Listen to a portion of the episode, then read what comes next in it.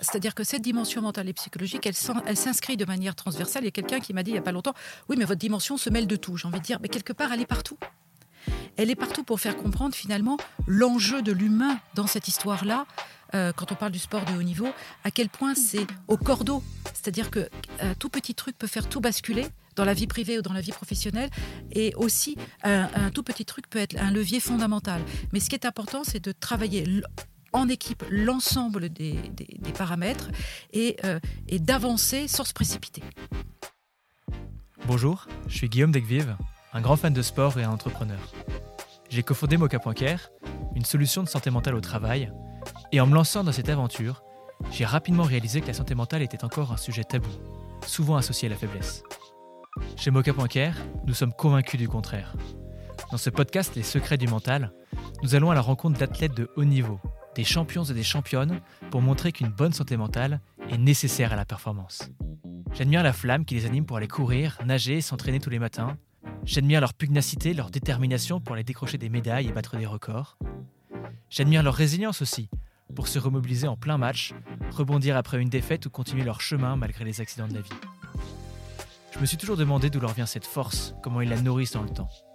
J'espère que leurs parcours vous inspireront, vous fourniront des clés pour vous sentir bien au quotidien, ou tout simplement vous permettront de rêver un peu.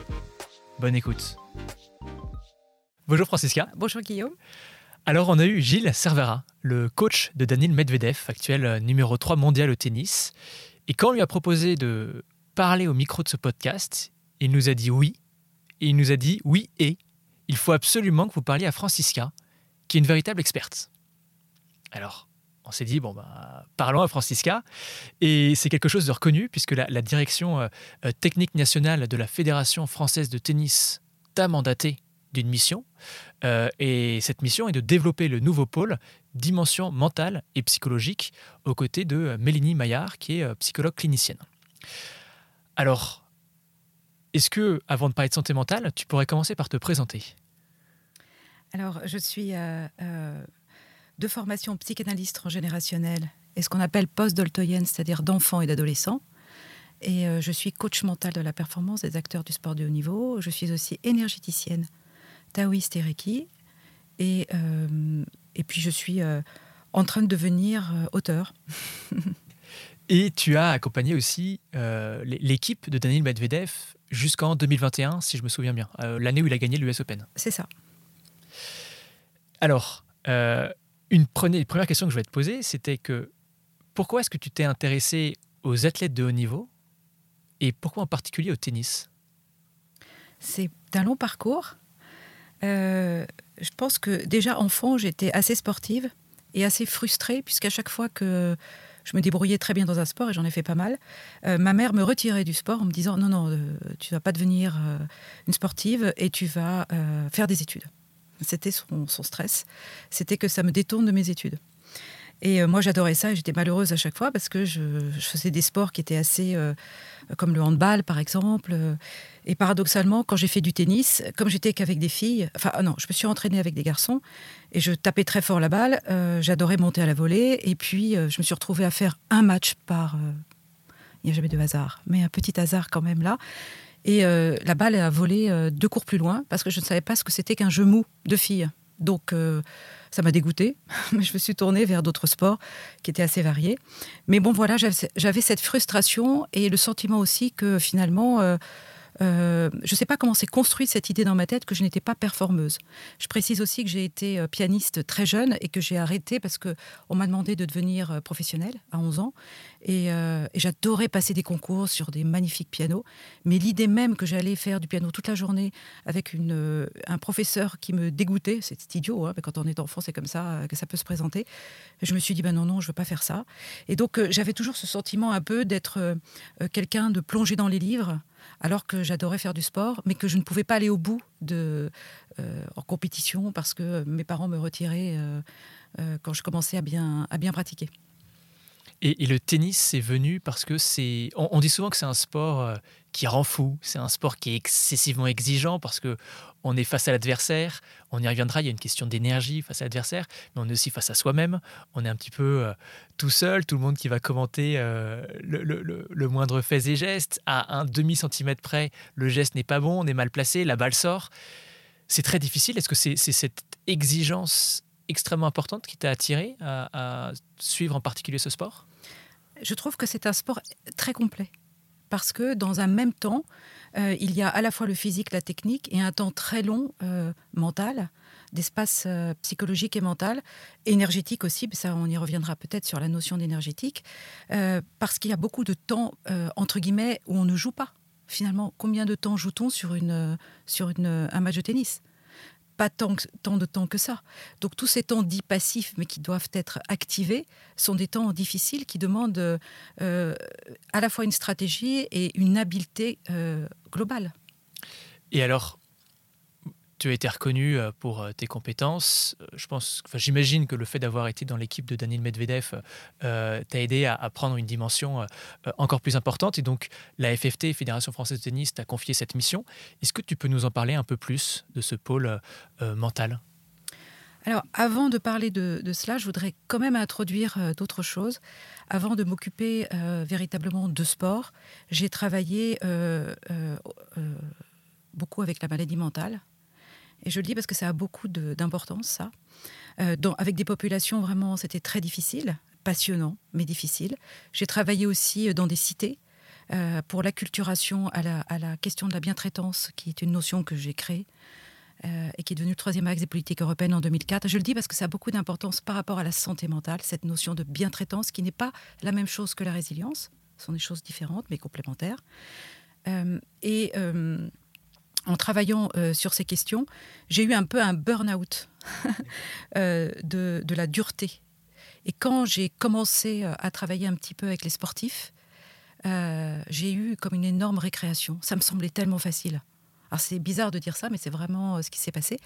Et, j'ai eu envie à ce moment-là de, me former plus sur beaucoup de modalités d'accompagnement et puis de, aussi de, suivre euh, une formation sur trois ans à l'INSEP qui m'a permis aussi de rencontrer beaucoup d'entraîneurs, beaucoup d'anciens sportifs de haut niveau et véritablement de m'acculturer profondément euh, auprès de cette population avant d'exercer véritablement au haut niveau.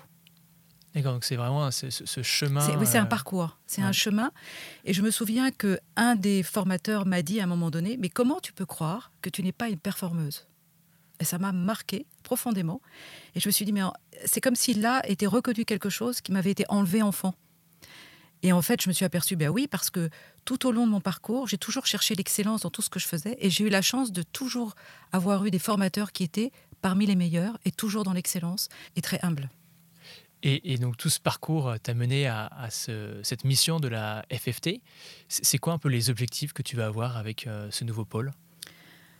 Alors c'est euh, avec Mélanie Maillard à mes côtés, euh, qui est donc psychologue clinicienne en effet, euh, et qui accompagne notamment 11 Jabber. Bien sûr, il a la joueuse de tennis tunisienne voilà, qui, a, qui n'est pas passé loin d'un premier titre en Grand Chelem récemment. Exactement. Et qui, a, ça a fait pleurer beaucoup de personnes. Oui, c'est vrai. parce qu'elle est, elle est, c'est une joueuse très agréable hein, et très, très avenante. Et c'est pas, c'est quand même quelque chose dans, dans le tennis. C'est pas si évident que ça. Euh, c'est pas vrai dans d'autres sports, mais dans le tennis, c'est pas si évident. Donc, euh, euh, notre mission, au départ, il y avait cette idée de pôle de la dimension mentale, ou plutôt pôle de la préparation mentale. Et quand on nous a proposé cette mission, à toutes les deux, moi j'ai vraiment eu à cœur, et Mélanie et moi on est totalement en osmose là-dessus, c'est de dire appelons ça dimension mentale et psychologique. C'est-à-dire passons de préparation mentale à dimension et de mental en ajoutant psychologique. L'idée étant de bien montrer que c'est. J'aurais bien rajouté énergétique, mais je me suis quand même pas poussé trop loin. Donc je dis, on y va doucement. Euh, et l'idée, c'était euh, euh, de commencer par poser les premiers jalons de l'acculturation, parce que dans le sport, ça devient de plus en plus évidemment usité cette question de la dimension mentale, mais dans le tennis, c'est encore quelque chose, et dans le monde français, encore quelque chose qui crée la méfiance. Il y a plusieurs raisons pour cela. Une des raisons, c'est qu'il y a eu beaucoup de personnes qui ont pris le pouvoir avec cette dimension. euh, qui n'étaient pas forcément formés, euh, qui pouvaient être considérés comme des charlatans ou vus comme des charlatans, vrais ou faux. Mais ça, c'est une autre histoire, ça dépend. Euh, et c'était vraiment quelque chose qu'on avait à cœur, c'est de acculturer, de montrer tout ce que recouvrait cette dimension mentale et psychologique. À quoi ça se rapportait Donc l'idée, c'était dans un premier temps informer, acculturer et former. et donc et de créer véritablement une mise en comment dire une mise en marche de cette dimension à la fois au haut niveau et à la fois sur les territoires. Et ça, c'était la demande du DTN euh, Nicolas Escudé aussi. Et selon toi, comment se situe la France un peu sur le plan international? Tu as commencé à en parler, mais dans son rapport à l'accompagnement mental, alors du coup, je mets, je mets ça entre guillemets par rapport à ce que tu viens de dire, euh, du sportif, tu penses qu'on est plus en retard et dans quelle mesure surtout? Ça dépend du sport. Euh, je, parle, je pense au tennis en ah, particulier. je pense qu'au tennis, il y a une. C'est mon avis c'est ce que je ressens. Il y a une méfiance sur cette question-là, euh, parce que c'est un sport assez dans l'entre-soi, qui, euh, où euh, je pense que les entraîneurs ont peut-être, pas tous bien sûr, il y a toujours des exceptions et des personnes très ouvertes sur ces sujets, mais l'impression qu'on peut voler du territoire. Et pourtant, ce sont eux qui sont visibles auprès des athlètes. Hein. Mais il y aurait le sentiment qu'on pourrait peut-être déranger ce qu'ils mettent en place, que finalement leur vision est très technique, physique, et que euh, euh, oh oui bon d'accord, si tu vas voir un psychologue, euh, mais je veux pas le savoir, je veux pas être au courant. Or, je travaille avec beaucoup d'autres athlètes dans le tennis hein, et qui étaient aussi dans le top 100. je travaille avec beaucoup d'autres sports. Euh, au très haut niveau et en équipe de France. Et il n'y a pas cette méfiance à ce point-là qu'il peut y avoir dans le tennis, je trouve, où euh, c'est comme si on volait du territoire, ou qu'est-ce qu'on allait faire, est-ce qu'on allait perturber ce qui était déjà en place, comme si on voulait absolument sécuriser, dans ce paradoxe de dire tout ce qui serait inconnu serait dangereux, euh, tout en ne connaissant pas ce qu'est cet inconnu, et, tout en étant dans ce paradoxe, bah, si on ne prend pas de risque, il ne se passera rien non plus. Et en termes de performance, ce qu'on peut, ce qu'on peut sécuriser, c'est l'entraînement, c'est-à-dire toutes les conditions qui emmènent à la performance, mais euh, l'inconnu, on ne peut jamais le conditionner. Et c'est ce qui fait aussi la beauté euh, du risque sportif. C'est vrai que quand on entend des interviews d'entraîneurs dans le monde du tennis, on entend souvent des personnes qui vont dire euh, mon joueur, ma joueuse, une notion presque de territorialité. Et ça me fait penser à l'épisode qu'on a enregistré avec Gilles, qui, Gilles Servara, qui lui se décrivait comme un chef d'orchestre, qui est extrêmement différent comme posture de se mettre en chef d'orchestre, ça veut dire que par définition, il y a des personnes qui l'entourent, et dont toi notamment, donc euh, dans le cadre de votre collaboration notamment avec euh, Daniel Medvedev. Et alors, tu as parlé d'autres sports, on est sur un podcast qui parle pas que du tennis. Est-ce que tu peux nous, partager peut-être ton analyse sur euh, comment la France se situe en termes d'accompagnement mental par rapport à d'autres pays, sur un ou deux autres sports que tu connais bien? Par exemple, dans la natation, euh, que j'ai accompagné euh, en équipe de France, euh, c'est quelque chose d'évident de, de, travailler cette dimension mentale. De plus en plus, ça a été une acculturation qui a été mise en marche par Claude Fauquet à une époque et, et, qui continue son chemin. Je suis en équipe de France BMX Race, c'est pareil. mon prédécesseur avait déjà mis ça en place et aujourd'hui on, on, appuie ça pour aller vers les Jeux à Paris. où là, c'est une notion, ça fait partie du staff, ça fait partie de, ça traverse tout le staff en équipe de France et tous les athlètes. C'est quelque chose qui est euh, dans les mœurs, on va dire, normal. Il y a quand même, il y a quand même euh, euh, des personnes qui ont. Mélanie Maillard, par exemple, a longtemps travaillé à la Fédé pour acculturer aussi les joueurs, mais c'est très difficile dans le monde du tennis. Et c'est pas forcément les joueurs, c'est-à-dire que la proposition qu'il leur est faite ou la proposition, la manière dont elle est faite va tout changer. Euh, et donc va ouvrir des pans. Et c'est pas euh, réducteur à tu vas pas bien, tu vas aller faire euh, de la thérapie. En plus de ça, on ne peut pas travailler en thérapie avec un athlète comme on travaillerait avec quelqu'un qui n'a pas d'échéance sportive et de performance, pas du tout le même travail. Et même si on travaille en thérapie, en tout cas, en ce qui me concerne, je vais travailler très différemment. C'est un peu comme, comme si on faisait de la dentelle, c'est extrêmement subtil. et je vais mélanger avec le travail sur les process de perf, le, travail aussi euh, en énergétique, le travail euh, sur l'imaginaire, sur les rêves, sur la mythologie, sur toutes ces croyances, les représentations. Il y a beaucoup de choses qu'on va mettre au travail, mais on, dirait qu'il y aurait d'un côté la thérapie quand ça va pas bien, et puis de l'autre côté, il y aurait juste de la préparation mentale sur des routines. Alors personnellement, je déteste les routines parce que je pense qu'aucune personne, aucun sportif, d'ailleurs peut-être que vous pouvez vous poser la question, n'a pas de routine. Tout le monde en a On a tous des rituels. Ça fait partie de notre écologie sécuritaire, d'avoir des rituels. On passe plutôt à cet endroit qu'à un autre. On le dit des, tennisman sur le cours. Oui, il franchit pas la ligne ou il fait le tour du. On fait tous des choses comme ça, tous. Ça nous sécurise, c'est anthropologique, on l'a en nous. Donc, poser des routines sur le plan mental qui seraient les mêmes pour tous. Oui, alors tu fais ça et puis tu switches ou tu, euh, tu oublies ou tu penses à autre chose. Bah, n'y a qu'à Faucon. Ça parle que de la volonté de quelqu'un qui dit à l'autre tu n'as qu'à faire ça et ça marchera. Ça ne marche pas, ça marche qu'un petit temps. Mais c'est beaucoup plus intéressant de se pencher dans le monde de la personne et d'aller voir quel est son univers intérieur. Et donc on va aller chercher dans le monde de l'athlète tous les liens entre effectivement le domaine psychique, la représentation, comment il s'est construit à travers sa culture. Dans la culture, il y a les croyances, les représentations euh, qui sont de tout ordre. Où est-ce que j'ai été élevé, dans quel pays, avec quelle religion, quelle est l'histoire de ma famille, comment j'ai été éduqué, euh, quelles sont mes expériences éducatives, est-ce qu'on m'a euh, plutôt favorisé ou est-ce qu'on m'a plutôt, comment dire, violenté, c'est-à-dire euh, tu n'es qu'un nul, tu n'y arriveras jamais, tu n'es pas assez fort, tu vas pas assez loin, euh, ce que tu fais, voilà. Ou est-ce qu'on m'a euh, encensé? Ça aussi, c'est une problématique.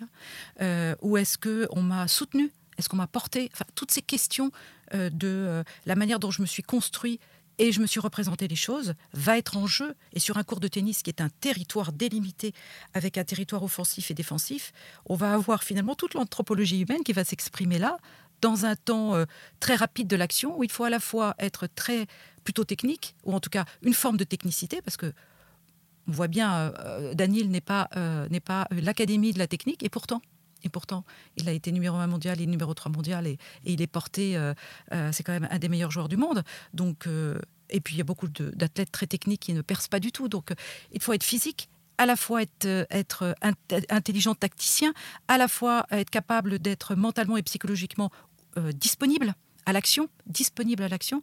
Donc, euh, toutes ces choses-là ne peuvent pas être traitées par des routines. Elles doivent être traitées par une modélisation de l'ensemble de tous les paramètres, à la fois comment j'arrive à performer, comment j'arrive à, laisser mon corps s'exprimer, puisqu'il est très entraîné pour ça, il est presque dans l'action automatique euh, de ce qu'on appelle le flow, par exemple, qu'on peut créer. C'est pas quelque chose parce que le, flow qui arrive comme ça, je pense qu'un athlète de très haut niveau va dire que ça lui est arrivé très rarement.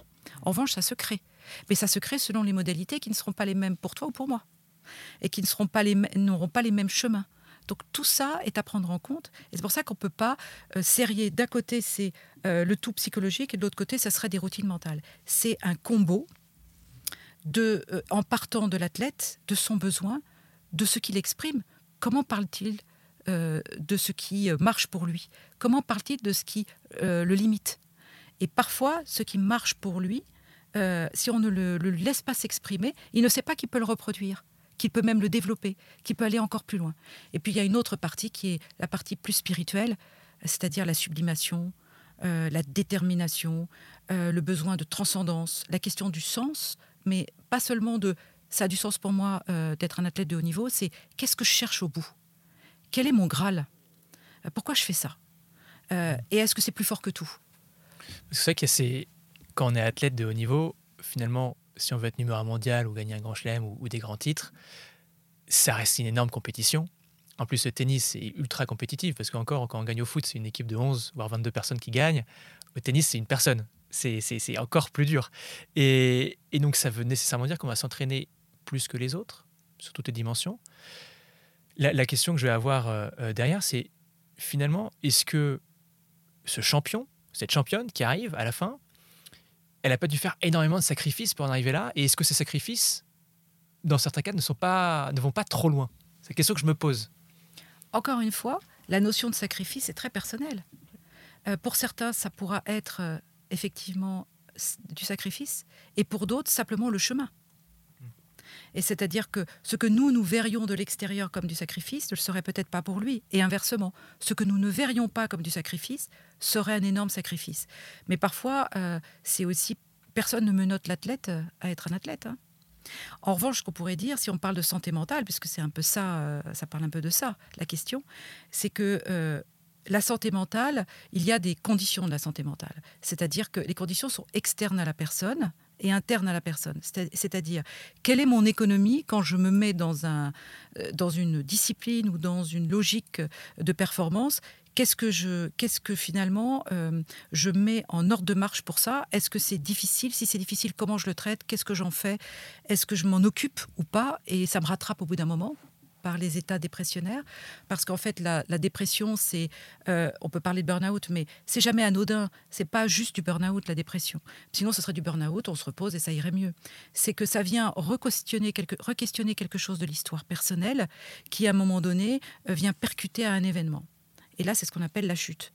Mais c'est pas anodin. Une dépression, c'est pas une maladie, c'est comme la fièvre. Ça signifie que quelque chose n'a pas été réglé, n'a pas été mis suffisamment bien en place et qui vient se représenter d'une manière très violente.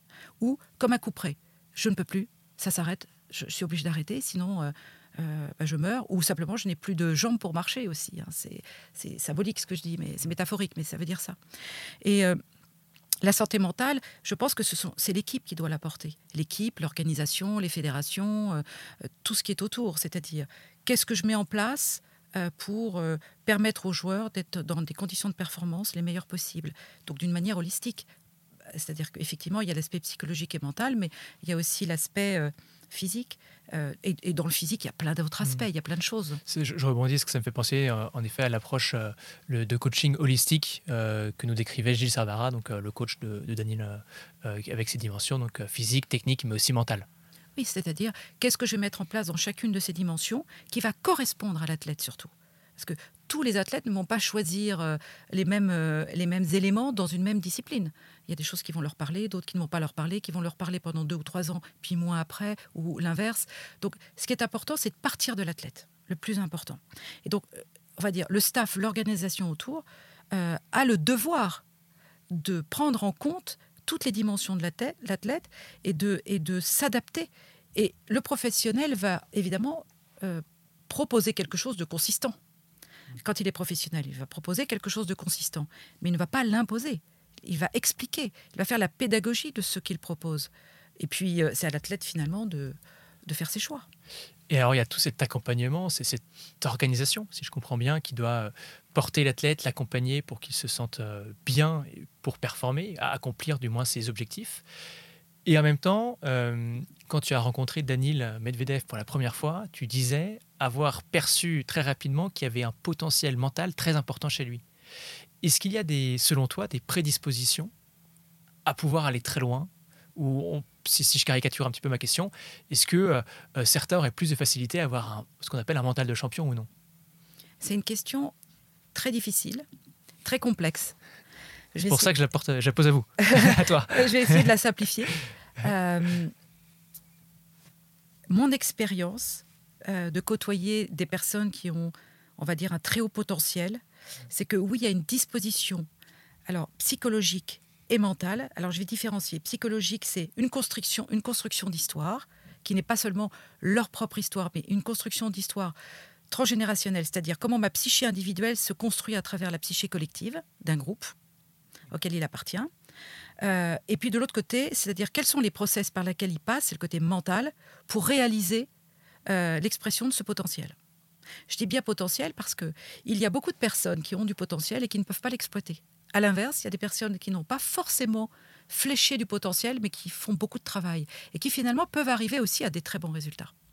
Donc, le champion peut être aussi quelqu'un de très travailleur, qui sait exploiter. C'est aussi une forme d'intelligence, de savoir exploiter le moindre euh, élément de, probable potentiel, même s'il n'est pas vu comme ça. Hmm. Quelqu'un comme Danil, évidemment, il a un énorme potentiel. Euh. Et pourquoi? Qu'est-ce qui a attiré ton attention?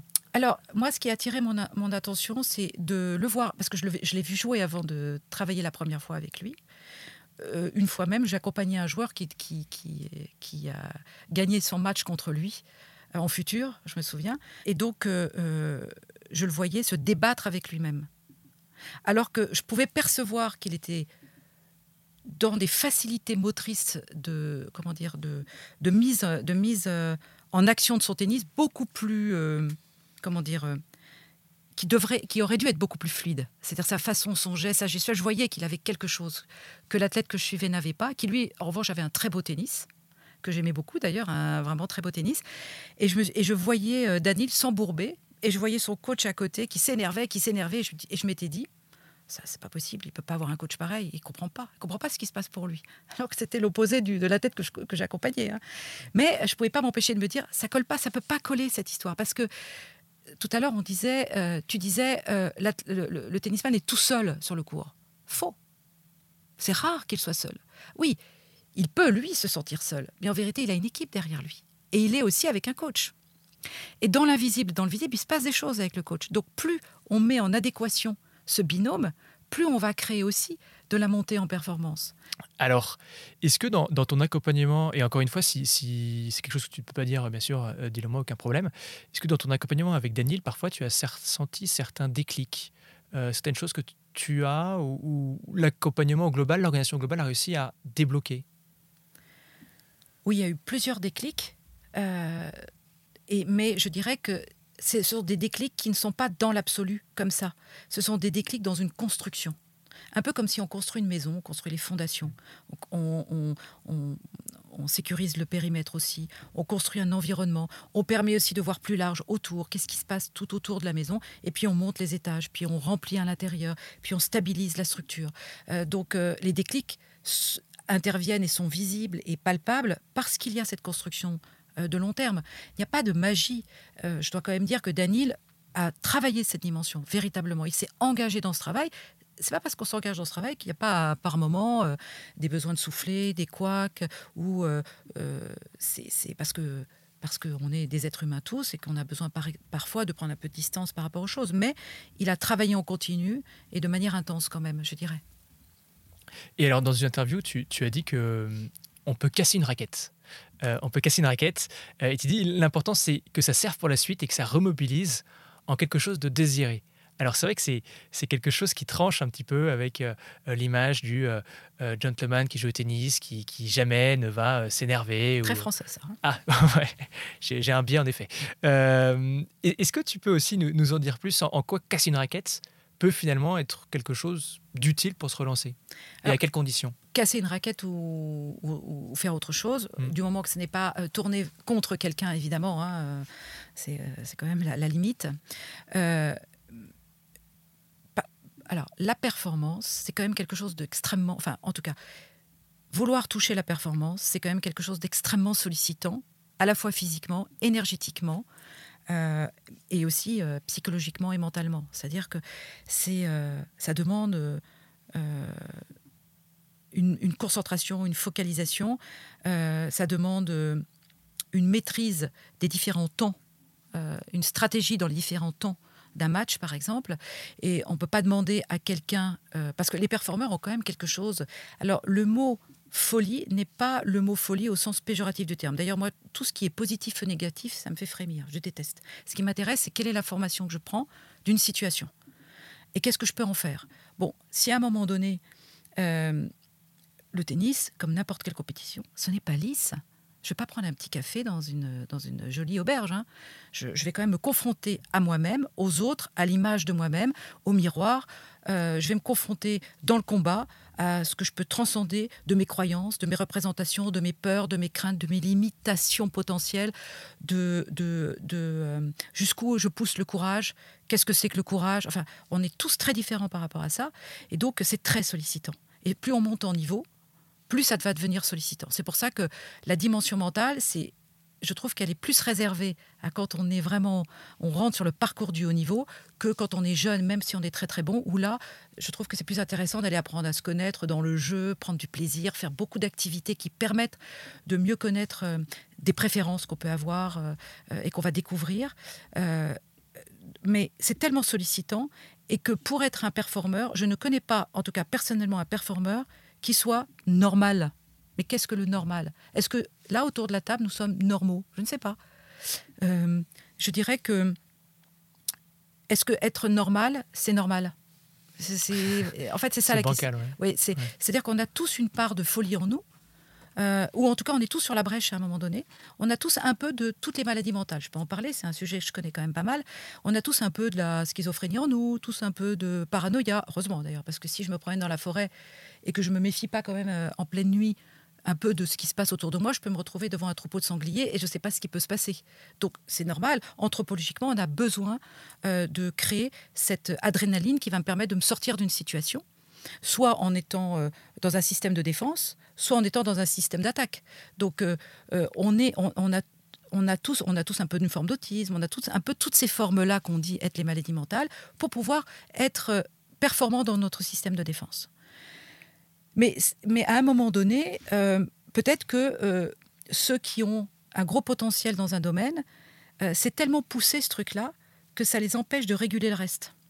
Et que bah, parfois, c'est justement cette sollicitation, cette fatigue dans laquelle ça pousse, fait exploser. Ou en tout cas donne envie d'exploser, une sorte de ras-le-bol d'être toujours dans cette sollicitation-là. À un moment donné, stop quoi. Ras-le-bol. Et c'est tellement humain. C'est pas de la faiblesse, c'est pas de la fragilité. Et si c'est de la fragilité, tant mieux, ça veut dire qu'il reste humain. Et ça me fait penser à précisément Naomi Osaka qui est en, Roland Garros avait décidé d'arrêter son tournoi et euh, notamment elle voulait plus aller en conférence de presse. Elle trouvait que ça lui prenait trop d'énergie. Euh, qu'est-ce que tu penses? Tu penses que justement c'est là un cas où euh, la personne a un petit peu ras-le-bol et, et, a juste envie de se préserver? Ben, En fait, se sont rajoutées des dimensions vraiment encore plus sollicitantes, les réseaux sociaux, euh, les, demandes qui sont faites, euh, qui sont, euh, bah, c'est des agents qui sont l'intermédiaire de ça, c'est-à-dire ou les tournois, le, fait d'être, le fait d'être, comment dire, de devoir se montrer, de devoir parler de soi, d'être finalement un, consommable, c'est-à-dire je vais faire vendre et donc mes sponsors vont m'obliger à finalement quelque part c'est le donnant donnant, je vais devoir rendre rendre compte de, de, ce que je suis en train de, de mes partenaires, en fait, rendre compte et rendre à mes partenaires ce qu'ils m'offrent. Et donc, je vais devoir me vendre, en quelque sorte. Et, euh, donc, c'est pour ça qu'ils sont obligés d'être dans des conférences de presse pour animer, finalement, la compétition, le sport, pour donner envie au public aussi. Et je peux comprendre que le public euh, et que tout le monde soit intéressé de savoir un peu ce qui se passe. Bon, alors, savoir que ce qui se passe réellement n'est jamais vraiment dit, très rarement. Sauf que là, elle est en burn-out, c'est pas possible pour elle, et sauf que dans le règlement, elle peut pas. Et ça devient compliqué à ce moment-là. Et, et c'est pas très humain, ça. Alors on peut dire oui, d'accord, je comprends, je joue le jeu, mais on peut pas forcément le soutenir, le jeu. Hein. et l'histoire de la raquette, c'est pareil. À un moment donné, je peux avoir des process, je peux m'être mis en ordre de marche, c'est-à-dire euh, j'ai tout mon process pour être à l'équilibre et pour développer et, et, monter en puissance pendant le match. Mais à un moment donné, quelque chose, j'ai même des process pour quand je suis perturbé revenir à, l'état initial ou revenir dans un état moyen qui me permet euh, justement de poser mes bases et de repartir. Bah parfois, ça se passe pas comme ça parce que la vie c'est pas comme ça. C'est pas un long fleuve tranquille où tout est rose et tout va être tracé comme ça. Où on va pouvoir mettre les choses en boîte, mettre ça dans des cas. C'est comme si, c'est comme ça. Et, voilà, non, euh, ça dépasse l'équation. Quand, quand quelqu'un a un coup de gueule comme ça, qui n'est pas dirigé contre l'autre, mais qui est plutôt dirigé contre lui-même, ou une façon de pouvoir extérioriser quelque chose qui est trop lourd à porter à ce moment-là, ce que j'essaye d'accompagner à ce moment-là, c'est de lui proposer d'en faire quelque chose. Est-ce que ça va lui être utile? Et d'avoir cette conscience-là à ce moment-là, et de s'entraîner à ça, pour éviter la déperdition d'énergie euh, qui, euh, qui, va lui faire perdre et parfois le match parce qu'il va avoir trop d'effets retard par rapport à, cet acte-là. Au contraire, d'en faire quelque chose qui va le relancer. Est-ce que finalement, ça revient à dire qu'il s'agit de vivre une émotion? C'est-à-dire qu'au lieu de, cette émotion, par exemple de la colère, eh bien, je vais la vivre, comme ça, je vais l'extérioriser ce que tu disais, ce qui va me permettre de passer à autre chose, de finalement de, de la laisser derrière moi. Est-ce que j'ai bien compris ou ce n'est pas ça? Alors, c'est ça et pas que. C'est-à-dire que l'émotion, c'est une réaction à un stimuli, à quelque chose. C'est-à-dire que si je reprends mon histoire de forêt et de sanglier, si moi j'ai l'habitude de voir des sangliers dans la forêt, je me promène avec toi la nuit euh, dans la forêt et je vois les sangliers, mon émotion est très limitée. Ah oui, ok, il y a des sangliers, c'est normal, je sais comment faire. Mais si toi à côté tu n'en as jamais vu, tu vas avoir un haut le peut-être tu vas avoir peur, envie de prendre la fuite, ou au contraire euh, te blottir contre moi en disant mais qu'est-ce qu'on fait, qu'est-ce qu'on fait? Et, tu vois bien qu'à ce moment-là, notre émotion est bien régie par notre expérimentation de la vie, notre éprouvé dans la vie, notre expérience des choses. Euh, aussi, elle est, elle est en lien avec nos croyances. Un sanglier, c'est dangereux, c'est pas dangereux. Elle est en lien aussi avec notre anthropologie. Une grosse bête noire, c'est quand même pas quelque chose de très avenant. Euh, elle est en lien aussi avec ce qu'on nous a raconté les sangliers dans notre enfance. Enfin, je prends ça comme une, comme une allégorie, mais on peut le, on peut le multiplier avec, euh, le décliner sur plein d'exemples. Donc l'émotion est une réaction euh, à une croyance, une représentation qu'on a ou à une expérience qu'on a faite ou pas dans la vie. Donc, casser la colère, on essaye de. Enfin, moi, en tout cas, je la, je la fais travailler. Tout de suite, je fais travailler les, les notions de colère. Colère, la colère, elle vient de l'enfance, elle vient de tout petit, elle vient des expériences qu'on a eues, qui n'ont pas été, comment dire, traitées, qui n'ont pas été parlées.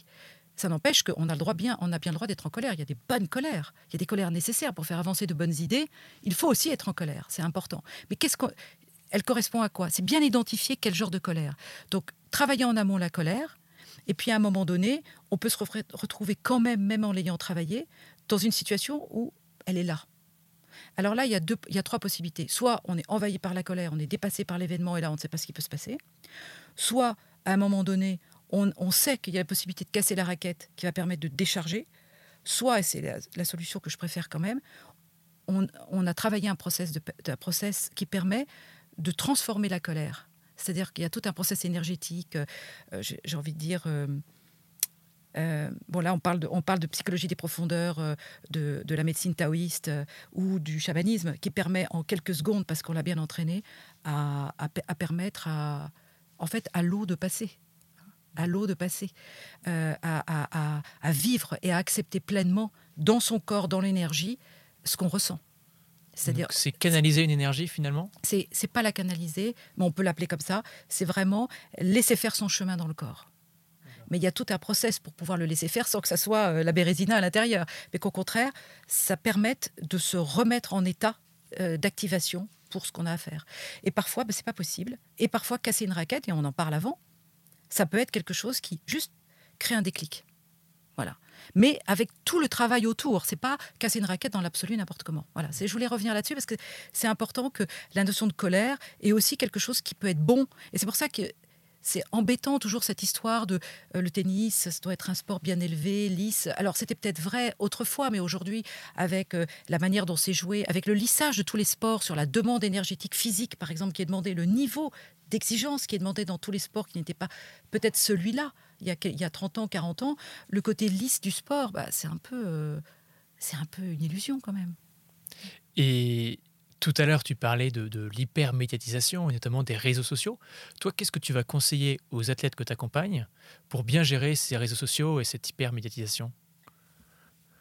Alors, pour avoir travaillé, alors ça dépend si on parle d'une population homme ou, ou femme. Je pense que la population féminine est beaucoup plus sensible à ça parce que c'est vrai qu'elles sont euh, euh, extrêmement stigmatisées sur toutes euh, les dimensions qui les concernent, notamment les dimensions du corps, les dimensions de leur image, euh, donc ça, ça peut être, et dans le sport de haut niveau, ça peut être difficile pour elle parfois de le vivre. On en parle peu, c'est très tabou cette question-là. Je me souviens d'une athlète, euh, euh, je ne vais pas citer le sport, mais d'une athlète dans un sport qui est très sollicitant physiquement, qui, qui, fabrique quand même des corps très masculins pour les femmes. à un moment donné, elle a refusé de s'entraîner plus pour les Jeux parce qu'elle disait j'en ai assez qu'on dise de moi que je suis un homme, euh, que j'ai encore plus de masse, de muscles. Elle n'en pouvait plus. Sauf que pour pouvoir être compétitive, il fallait absolument qu'elle se développe sur cette euh, dimension-là. Et ça, ça a été pour elle euh, quelque chose de très, très difficile à vivre. Donc, et ça, les entraîneurs, parfois, ne sont pas au fait de ça. Et les réseaux sociaux l'ont mise par terre complètement. C'est-à-dire que dans sa fragilité, dans sa construction par rapport à, l'image inconsciente du corps qu'elle avait d'elle-même, hein, quand on se construit, c'est quelle, quelle relation on a avec soi-même et avec les autres, qui s'inscrit dans le corps, parce que nous ne sommes pas qu'un esprit, nous sommes un tout. Euh, bah, c'était trop difficile pour elle. Cette histoire de, l'image inconsciente du corps, c'est quelque chose qui n'est pas du tout, du tout travaillé dans le monde du sport, euh, dans le monde en général, mais dans le sport en particulier, où le corps est quand même en action et le corps est l'instrument quand même qui va euh, accomplir le geste, le geste de performance. Le conseil que, je donnerais, même si mon métier ce n'est pas forcément de donner des conseils, hein, mais c'est de faire confiance à quelqu'un qui gère ça, pas trop s'en préoccuper, sauf si la personne aime ça et sait faire ça et que on peut vérifier que ça ne va pas l'importuner. Alors on se rapproche de la fin de cet épisode. Est-ce qu'il y a un sujet qu'on n'a pas abordé et où tu te dis tiens c'est dommage? Euh, je, voudrais dire euh, quand même quelque chose à propos de la Fédé Tennis puisqu'on parle de tennis. Euh, dans notre mission avec Mélanie, c'est une mission qui est, je trouve, difficile parce que l'acculturation et la manière d'accompagner le haut niveau, il y a une telle confusion dans le public, euh, à la fois professionnel et le public public, c'est-à-dire que le haut niveau, c'est les jeunes en formation pour la Fédé. Ce ne sont pas les joueurs du haut niveau, je voudrais quand même le préciser. Les joueurs français qui rentrent dans le top 100 où la plupart des joueurs français qui euh, n'appartiennent pas, enfin, ne font pas partie euh, des centres, des pôles de formation de, la Fédé, de la DTN, de la Direction nationale sportive. Euh, c'est pas technique, pardon. Ce n'est pas leur. donc attention de qui on parle. Et le pari qu'on fait avec Mélanie, c'est que ce qu'on est en train de mettre en place sur cette dimension prendra du temps et probablement les effets nous succéderont. C'est-à-dire que nous ne serons plus là. Peut-être pour les voir, euh, peut-être que oui, euh, nous en verrons. Mais c'est un travail de construction et qu'on est, euh, il y a une, demande de. Mais j'ai envie de dire, c'est vrai pour tous les sports et c'est vrai dans la vie en général, dans cette société d'ultra-consommation, de rapidité, de dire il faut que ça se fasse tout de suite, il faut que ce soit là tout de suite. Et dès que quelqu'un décroît ou croit très vite, tout à coup on s'emballe dans un sens comme dans l'autre. Alors que tout ça, c'est un travail de construction qu'on peut regarder dans le rétroviseur une fois que c'est fini. Mmh. Oui, c'est ça. C'est vraiment une logique de long terme et finalement, il y a une corrélation importante entre profondeur et logique long terme versus je vais réussir à repousser quelqu'un, le remotiver. Mais par contre, c'est superficiel et donc ça veut dire que ça va durer relativement peu de temps et juste peut-être un, match, un tournoi. Ouais, c'est ça. C'est-à-dire que cette dimension mentale et psychologique, elle, elle s'inscrit de manière transversale. Il y a quelqu'un qui m'a dit il n'y a pas longtemps Oui, mais votre dimension se mêle de tout. J'ai envie de dire Mais quelque part, elle est partout. Elle est partout pour faire comprendre finalement l'enjeu de l'humain dans cette histoire-là, euh, quand on parle du sport de haut niveau, à quel point c'est au cordeau. C'est-à-dire que un tout petit truc peut faire tout basculer dans la vie privée ou dans la vie professionnelle. Et aussi, un, tout petit truc peut être un levier fondamental. Mais ce qui est important, c'est de travailler en équipe l'ensemble des, paramètres et, euh, et d'avancer sans se précipiter. Et alors, est-ce qu'il y a une personne que tu souhaiterais, que tu souhaiterais voir intervenir dans ce podcast? Bah, ça, pourrait être, euh, ça pourrait être Mélanie Maillard, par exemple. Euh, je réfléchis. Dans, le domaine, dans ce domaine-là? Euh, En lien avec santé mentale et performance. Ça peut être un, entraîneur, un athlète ou euh, un spécialiste. Ça pourrait être aussi, par exemple, quelqu'un qui, euh, qui accompagne une équipe de France? On va... En vue des Jeux? On va essayer. Qui un, un, head coach, par exemple? Ok. Bah, merci de l'idée, Francisca. Merci beaucoup pour cet épisode et à très bientôt. Merci. Merci d'avoir écouté cet épisode des Secrets du Mental. S'il vous a plu, vous pouvez le partager, vous abonner et même nous laisser 5 étoiles sur Apple Podcast ou Spotify. C'est grâce à ce petit geste que vous nous aidez à faire grandir ce podcast et à convaincre les plus grands athlètes de venir témoigner. Si vous avez des questions, des commentaires ou si vous souhaitez en savoir plus sur la façon dont Mocha.care peut aider votre entreprise, n'hésitez pas à nous contacter via le lien dans la description. Ensemble, on peut faire bouger les lignes et déstigmatiser la santé mentale. Merci encore et à bientôt.